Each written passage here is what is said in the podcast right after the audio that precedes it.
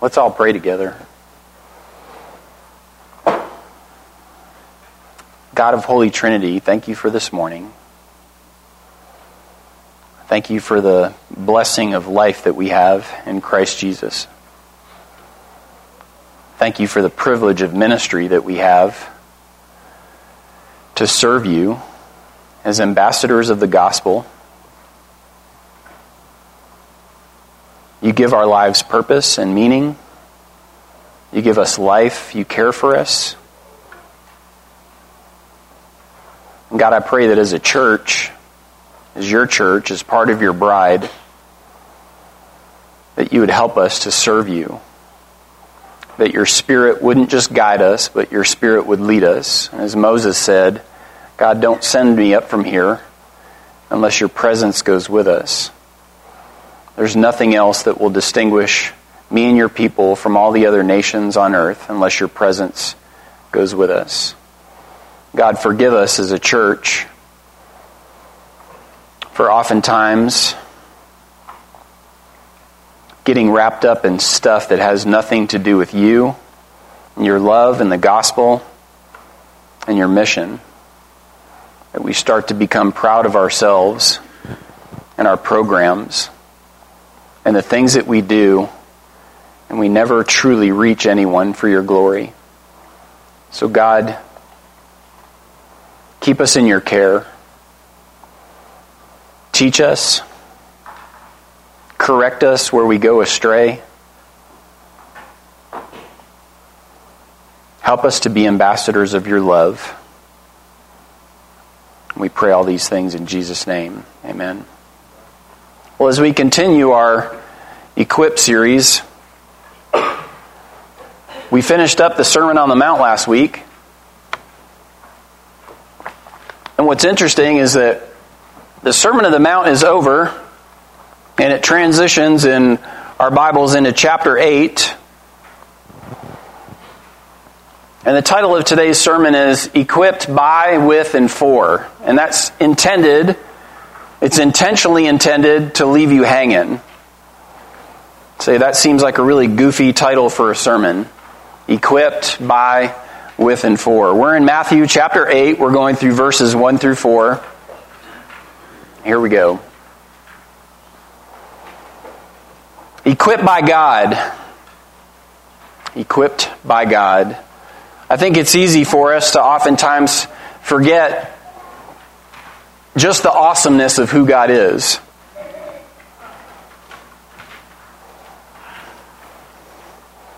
I could tell that that, I, I feel like we're still kind of there. We forget how awesome God is. Is that at the name of God, at the idea and the concept of God Almighty, Scripture tells us that God alone is worthy of all glory and honor and worship and praise. And I think within our individual lives, I think within the culture of the American church, even within the culture of our church, the recognition and the reality and the worship and the fear and the awe of who God is oftentimes falls on deaf ears and stone hearts.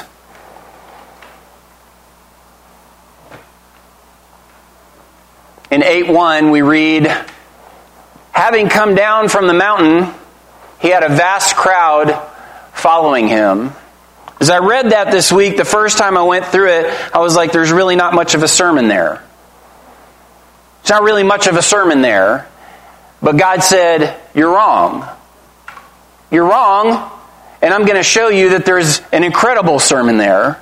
And so I want you to keep dwelling on that. Have you ever allowed yourself in going through God's Word instead of reading it, instead of passing through it and saying, okay, I got to get my reading in, I got to make it through the Bible in one year. I did my I did my allocated chapters, my allocated verses for the day. Wrap it up, close the book. Now, let's get on to business. Let's get on with my stuff. You ever allow and invite God? God, instruct me. Examine me, as David the psalmist said. Know my heart and my thoughts.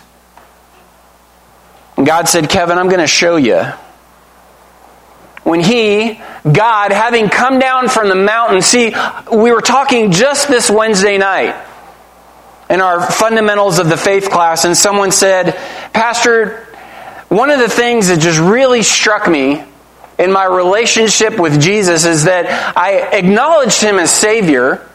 I acknowledged him as uh, the one who died for my sins, as Redeemer, but I never truly wrapped my brain and my heart around the idea of Jesus Christ being God. Emmanuel, God with us.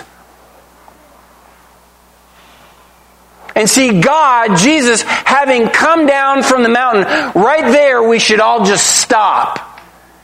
And if we really understood who Jesus is and we understood the context, that it would cause us just to fall down on our faces and all of the music ministry folks would run back up here and we would just break out in song and praise Him. Jesus, you did what? You stepped down from heaven and came to this earth, allowed yourself to be born in a manger, in a filthy feeding trough. For me.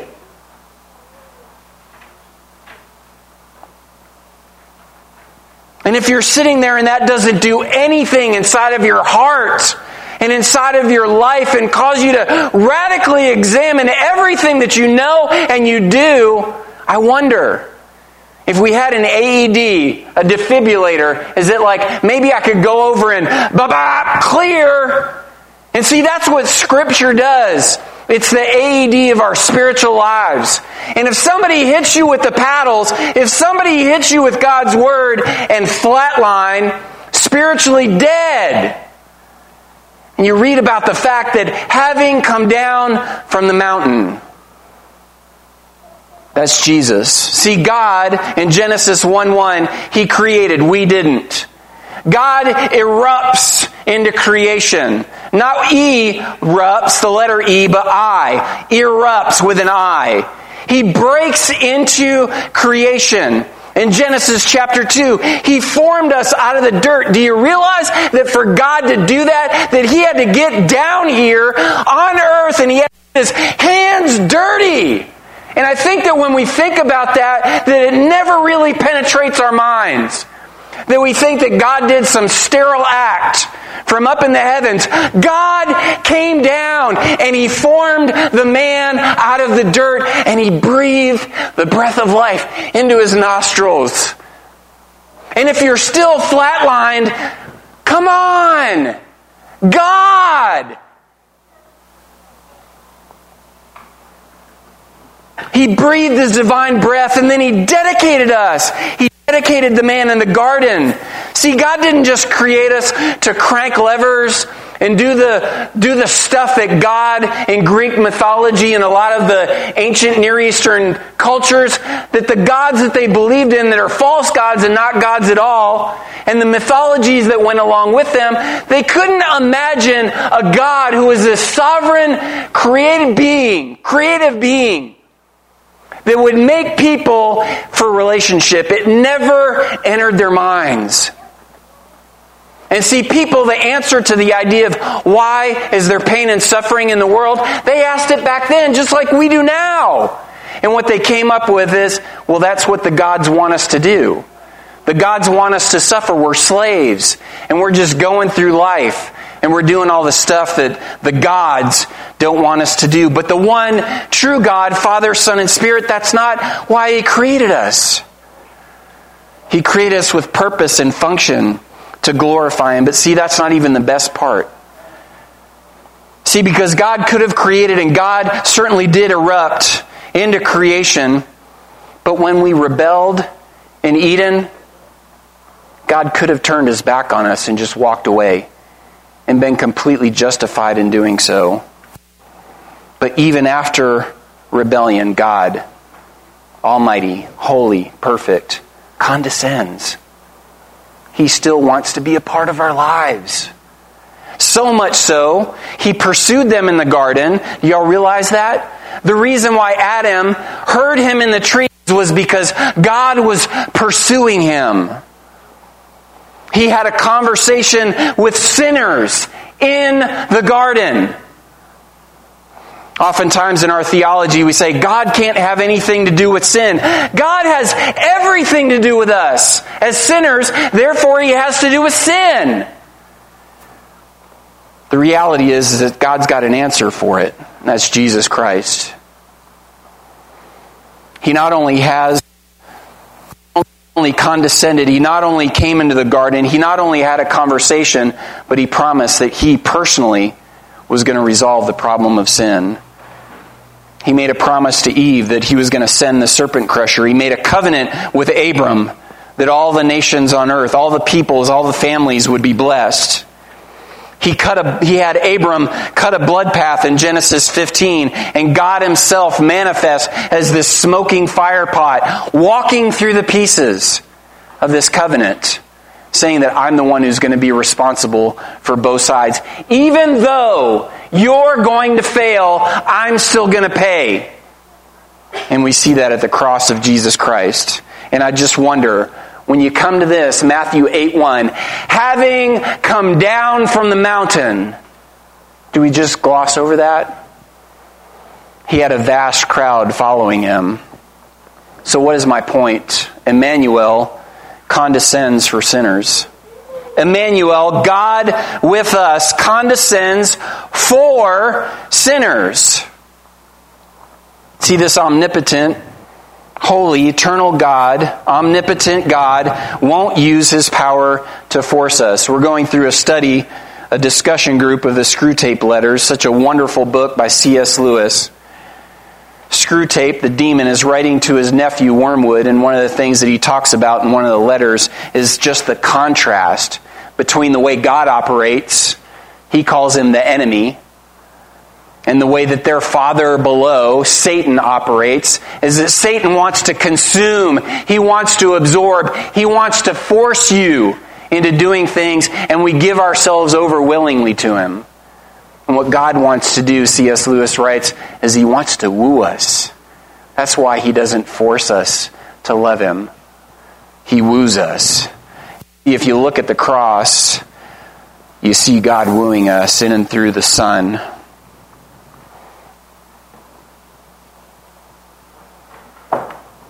Eight one, having come down from the mountain, he had a vast crowd following him. Do you know how we know that that's God? Do you know how we know that Jesus is God? See, because every one of us, if that was us coming down from the mountain and there was a vast crowd following us, we'd say, mission accomplished. I got a crowd, right? I got a thousand people following uh, me on Twitter, on Snapchat. I got people linked into my YouTube channel. I got all these friends on Facebook. A crowd. Mission accomplished, right? That's where we'd be satisfied.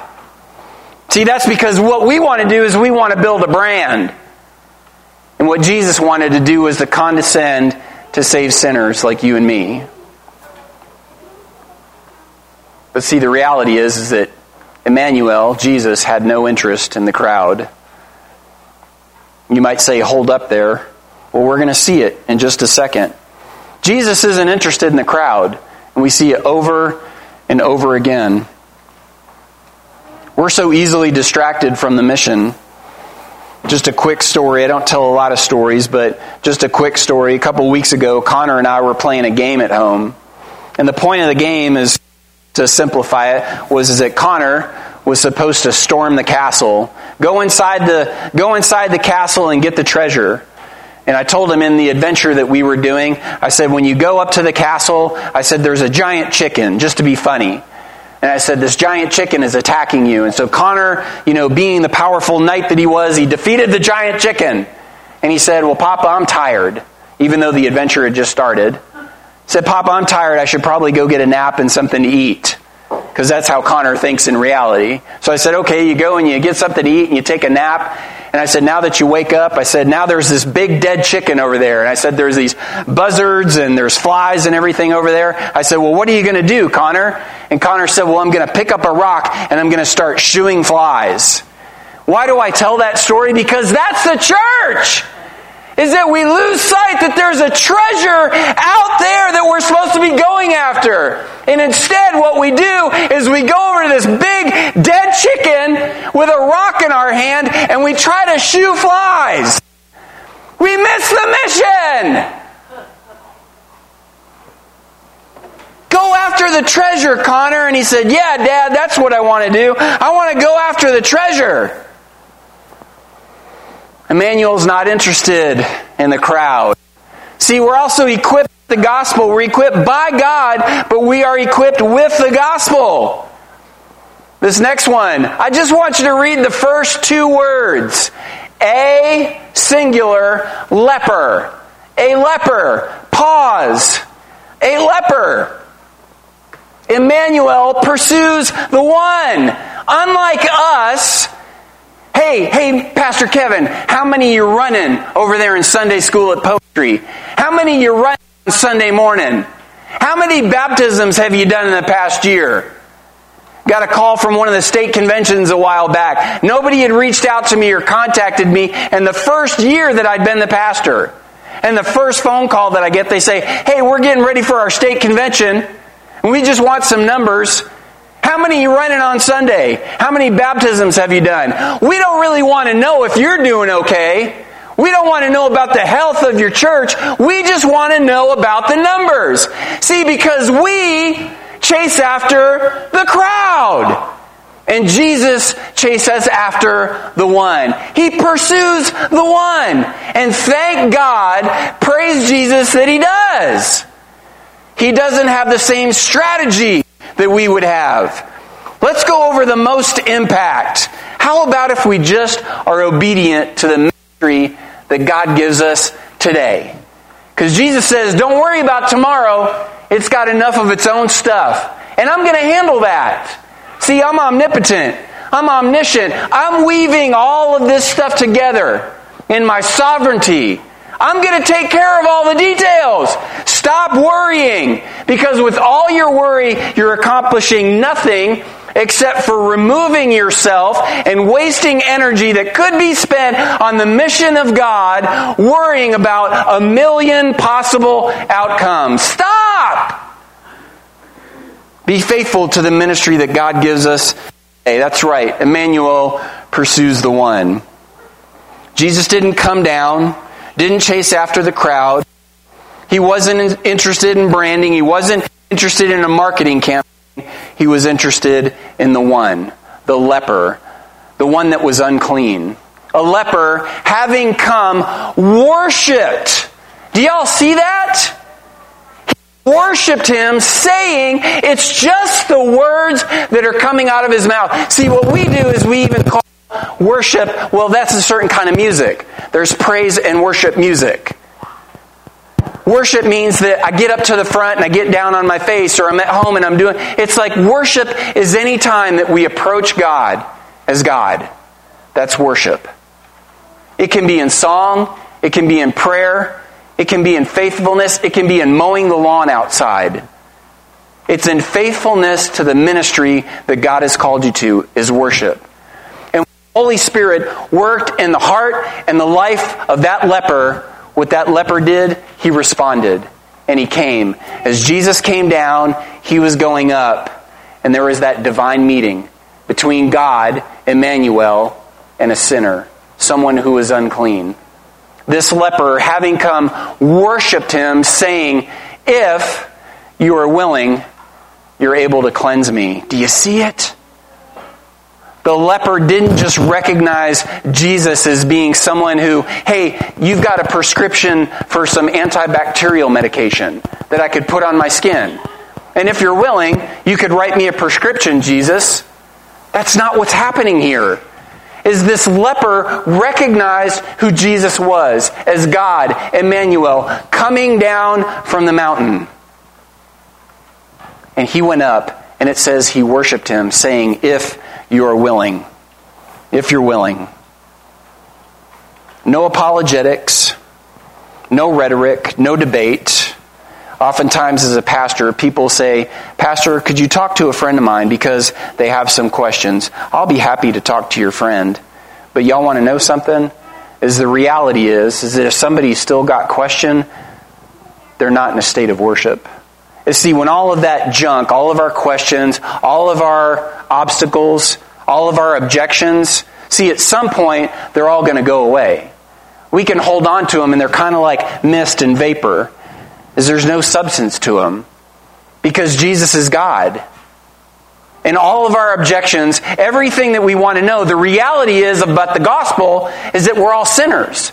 And what we want to do is we want to try to find some way that we can bend things and twist them and orchestrate them in a way so that we can kind of put that up in front of the reality that God is who He is. And then we don't have to owe Him what it is that we really owe Him as God. Repentance. Repentance is true worship. No more apologetics, no more rhetoric.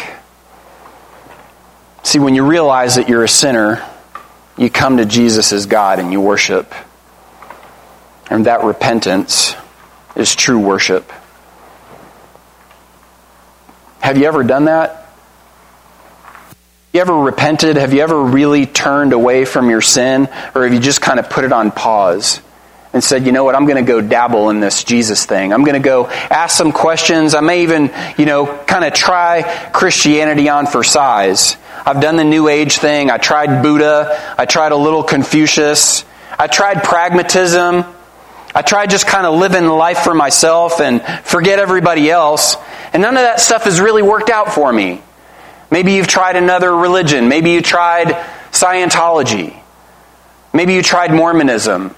I don't know what you've tried, but see, it's all false. It's all lies. Because Christianity tells you that the only way that we come is through repentance. The culture that we live in today tells us that we're supposed to tolerate. We're supposed to tolerate, right? And we do we tolerate doesn't mean that we have to accept it. We don't go out as some of the some of the Baptist churches have done that get the negative publicity on Facebook and social media that go out and they picket and they carry the hate flags and the hate signs against the LGBT community. See, we don't do that. We don't speak hate speech because the reality is is that sin and we're all sinners. Jesus tolerates us because he's put judgment on pause for a time so that he can woo us and he can bring us into the kingdom. Jesus tolerates our sin for now, but the one thing that he doesn't do, that culture tells us we need to, culture says, you better accept me. Accept me for who I am, the way I am. And Jesus doesn't. He'll invite you to come but when you come, what you had to do in order to come was you had to turn. You had to repent. Repentance is true worship. Can recognize, shared with those kids just a moment ago, recognition of Jesus and who he is, it's insufficient. The Bible tells us that even the demons believe and tremble. Y'all know that? Even the demons recognize Jesus for who he is. They know that He's God. They just refuse to worship Him. They turned away. They repent. And see, a confession is insufficient. We think, well, I'll recognize Jesus for who He is, and I'll confess my sins, and everything will be good. But we never repent. Confession is insufficient. We read in one of Paul's epistles says that every knee will bow and every tongue will confess. There's a point that's coming in the very near future where everyone is going to confess Jesus Christ as Lord. Everyone is. But he's still going to separate the sheep and the goats. And the difference is going to be who's repented. Who really knows me intimately as Lord? Recognition and confession are insufficient. Have you repented? Equip for glory. Equip for glory, that's the third one. Not merely not merely with recipients. I want you to see this. As God raised us up with Christ, seated us with him in the heavenly realms, Not merely with, but God's glory isn't for us, not the end user. And see, that's the problem, I think, with many Christians today, is that we think we're the end user. We think that we are the recipient, the end user of God's grace and His glory. And once I've got it, personal salvation being the top of the mountain, I've got it. What else do I need to do? If I'm saved, I'm good. I don't have to do anything else. What does that tell you about yourself? When Paul says that we should consider others as being more important than ourselves. When Jesus at the Last Supper takes off his outer garment, God, Emmanuel, washes the feet of his disciple and he says, You need to do the same. You need to do the same thing. And some churches have turned that into, oh, well, what we need to do is have a ceremony of washing feet. And then we miss the point. What Jesus is saying is that we need to serve one another. Salvation isn't the end all be all, it's not the destination. Having stretched out his hand, this is verse 3. Having stretched out his hand, he touched him, saying, I am willing, be cleansed. And immediately his leprosy was cleansed. Having stretched out, Emmanuel, he's willing and able to cleanse. Oh my goodness. Have you ever known someone, maybe a friend, maybe even a family member, who just wanted you to be an enabler? You ever known someone like that? Don't ask questions. If you're going to help me, keep your mouth shut. Don't try to hold me accountable. Don't start digging into stuff that's none of your business. All I want you to do is to be an enabler. Tell me that I'm okay and that I'm good enough. Don't tell me that anything has to change. And see, Jesus isn't having it. He's not a cosmic enabler. He's not a grand vending machine in the sky. That when we decide that stuff needs to change in our lives, that we go up to Jesus and we say, keep your mouth shut, Jesus. I don't want to hear any of that nonsense about the Bible and about scripture and about repentance. I just want you to do a work in my life and make me happy. And if you can't do that, then what kind of God are you? What kind of God are you if you can't make somebody happy? See, that's what we want, is we want Jesus to be a cosmic enabler. But what requires of us is repentance and says here that when we respond by the Spirit, by grace, through faith, when we turn and we repent and it becomes worship, then Jesus says, I am willing, be cleansed. Do you notice the question that the leper asked him? If you're willing. Why did Jesus come? He didn't step down from heaven and empty himself and allow himself to be born into a manger because he's not willing, that he wanted to simply taunt us. Oh, I'm not willing. I'm not willing, Mike. I'm not willing, Sue. I just wanted to come down here and I wanted to watch us struggle. I wanted to see you kind of just revel in your sin and watch your life come unglued and come up to me and recognize me and hail me as God, and then I just wanted to laugh at you. That's not who Jesus is. And how we know that is because we look to the cross. Are you Jesus says, I am willing. And immediately his leprosy was cleansed. I don't know about you, there's a lot of people out there that think that following Jesus that it's a process. And I wouldn't deny that when God foreknows and he's predestined those for salvation that it, to some extent the spirit works in our lives all throughout and protects us from things guides us shapes us and then at some point jesus knows somehow by his divine knowledge, by his divine wisdom, he knows that at some point when the Spirit works in our lives, that that irresistible grace, oh, he's going to get a hold of us and we're going to realize and we're going to turn and we're going to worship. And see, that's the moment of salvation. But some people think, well, it's just a process. Says right there, immediately. See, when you come and you worship and you leave it all behind, it's immediate. It's a defining moment in your life. Have you done that? Emmanuel is willing and able to cleanse. I don't know about you, but that's pretty exciting. Jesus, Emmanuel, is willing and able to cleanse.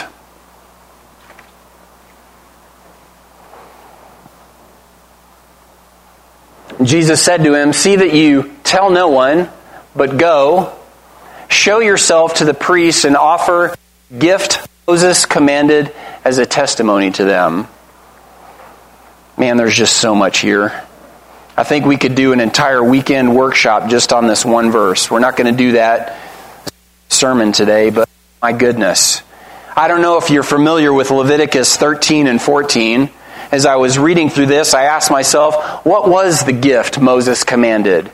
In Leviticus, there's an entire chapter that's taken up about skin diseases. And it's disgusting. And it's talking about oozing and redness, flaking, all kind of nasty, disgusting discharges, what you're supposed to see and what it looks like, and hair follicles, all these kinds of things. That's Leviticus 13. That's how you know whether or not somebody's unclean. And the person who had a skin disease that we would call a leper, they had to be in exile. They were outside the community. In Scripture, Old Testament says that they had to tear their clothes so that visually you could identify someone. As you're looking out, you see the person with the torn clothes and something covering up their mouth. And if they were in eye shot of someone, if you could see someone, what you had to do as a leper was you had to call out and say, unclean! Unclean! To say, don't come any closer to me because I don't know if I'm contagious. And so what people would do is that they would steer clear and they would go around. And when we go back to the very beginning of this, when he, Jesus, came down from the mountain, the large crowd followed him right away, a man with leprosy this serious skin disease, came up, worshiped him, saying, Lord, if you're willing, you can make me clean. He didn't come up and say, unclean, unclean. Jesus already knew. And Jesus didn't shun away. Jesus doesn't shun away from you either. Jesus said to him, See, see that you tell no one, but go and show yourself to the priest and offer the gift Moses commanded as a testimony. What's amazing about Leviticus 14 is all of the work that the priests had to do. There's an entire chapter talking about birds and lambs and blood and scarlet yarn and all of these things and these elaborate processes and procedures that you had to go through as the priest. So I could just imagine as a priest when a leper came up and said, Hey, priest Kevin, I just want you to check me because I'm pretty sure I'm unclean. The priest had to make sure. So there's this long process. Oh, goodness. Here comes Mike again, thinking that he's clean. We're going to go through all of this, and we're going to be about five or six days in, and we're going to figure out oh, wait, there's some pus coming out over here. There's a little bit of ooze back outside the camp. And then another week or two, Mike's going to come back and he's going to say, Priest, I think I'm unclean. And all the work has to start all over again. And I can just imagine that as the priest who's sitting in the temple, when people came up and said, Hey, I'm a guy that used to be a leper, that the first thing that would go through a priest's mind was, Oh man, seriously? I got to do all this. Let me make sure I got the yarn and the birds and I got the lamb and I got all the procedures. Let me go through the checklist. It's more extensive than taking off in an airplane. You got to do all this stuff. And y'all realize that when Jesus said it, he didn't have to do any of that stuff. Immediately, the leper was clean. And Jesus said, I want you to go and I want you to show yourself. And what you're going to do is you're going to be a testimony of who I am. Everything that's in the Old Testament is now obsolete. The law is fulfilled in me. The Levitical system fulfilled in me. All the sacrifices fulfilled in me. The tabernacle, the temple, they all pointed to me. The priesthood, I'm the high priest. See, so when I say you're cleansed, you don't have to go through any of that stuff. Do y'all realize that? And so when Jesus said, I want you to go and I want you to show, and it said to be a testimony to them, Jesus was telling this man, I want you to go on mission. I want you to go and show. Do we do that? See, when we go and we show and we tell other people about what God has done, the immediacy, the extent of the reconciliation, the extent of the sin that God dealt with. And it wasn't a process, it wasn't a procedure, it wasn't a checklist. He didn't assign a bunch of books for us to read. He didn't say we had to go to seminary in order to be worthy. He didn't say we had to go to Jerusalem, climb a mountain, kiss a wall, bathe in water. We didn't have to do anything except repent from our sin. And immediately we're healed. I don't know, but I don't know how you feel about it, but I think that's pretty incredible. Shared the gospel with those kids this morning. I don't know if you heard it this morning, but I hope you did. I hope you heard the gospel in that. I was thinking about this, and oftentimes in the past, I'd wonder if somebody asked me, like, Pastor, where can you go in Scripture? And just, I mean, just go to a, a very specific place and see the gospel presented. I would say Matthew chapter 8, verses 1 through 4. See, because there's four aspects to the gospel God, when he came down from the mountain, Emmanuel, Jesus, God came down, not just from that mountain, not just after the Sermon on the Mount, but he came down from heaven and he emptied himself. He allowed himself to go to a cross. He died for our sins. He bore our iniquities. Came down from the mountain. Large crowds followed him. Right away, a man with leprosy, a serious skin disease, came up, knelt before him, saying, See, the second part is, is our sin. Many of us don't want to grapple with that aspect of it. We want to ask Jesus into our hearts. We want to say we're going to make him the boss of our lives, but we never confess. We never recognize, and more importantly, we never truly repent. There's a Christian song out there that is contemporary, says, I want more of you, God. I want more of you, God. And when I hear that song, it breaks my heart. See, because what we want is we want more of God, but we don't want all of Him. And what God wants is all of us. And so when I sing that song in my car, what I do is I change the words. And I say, I want all of you. I want you to have all of me. If that's not your song, if that's not your praise, everything we do is unto the Lord. Whether you're sitting here, whether you're mowing the lawn, whether you're sitting at work, whether you're running a company, whether you're taking a nap, do everything as unto the Lord. See, God is God, and we're sinners. That means we're not God. That means we're destined to be separated from God from all eternity. So when people say, How could a loving God send his creation to hell for all eternity? I tell them, God doesn't. God gave us a choice. We could have been obedient, we could have worshiped, and we chose otherwise. We made that choice to separate ourselves, to be dead and fracture that relationship. And God could have left it there, but He didn't. Emmanuel, God with us, He stepped down from heaven. He came down from the mountain. And then the fourth part of the gospel is action. I don't know where you are today. I don't know where you are in your walk.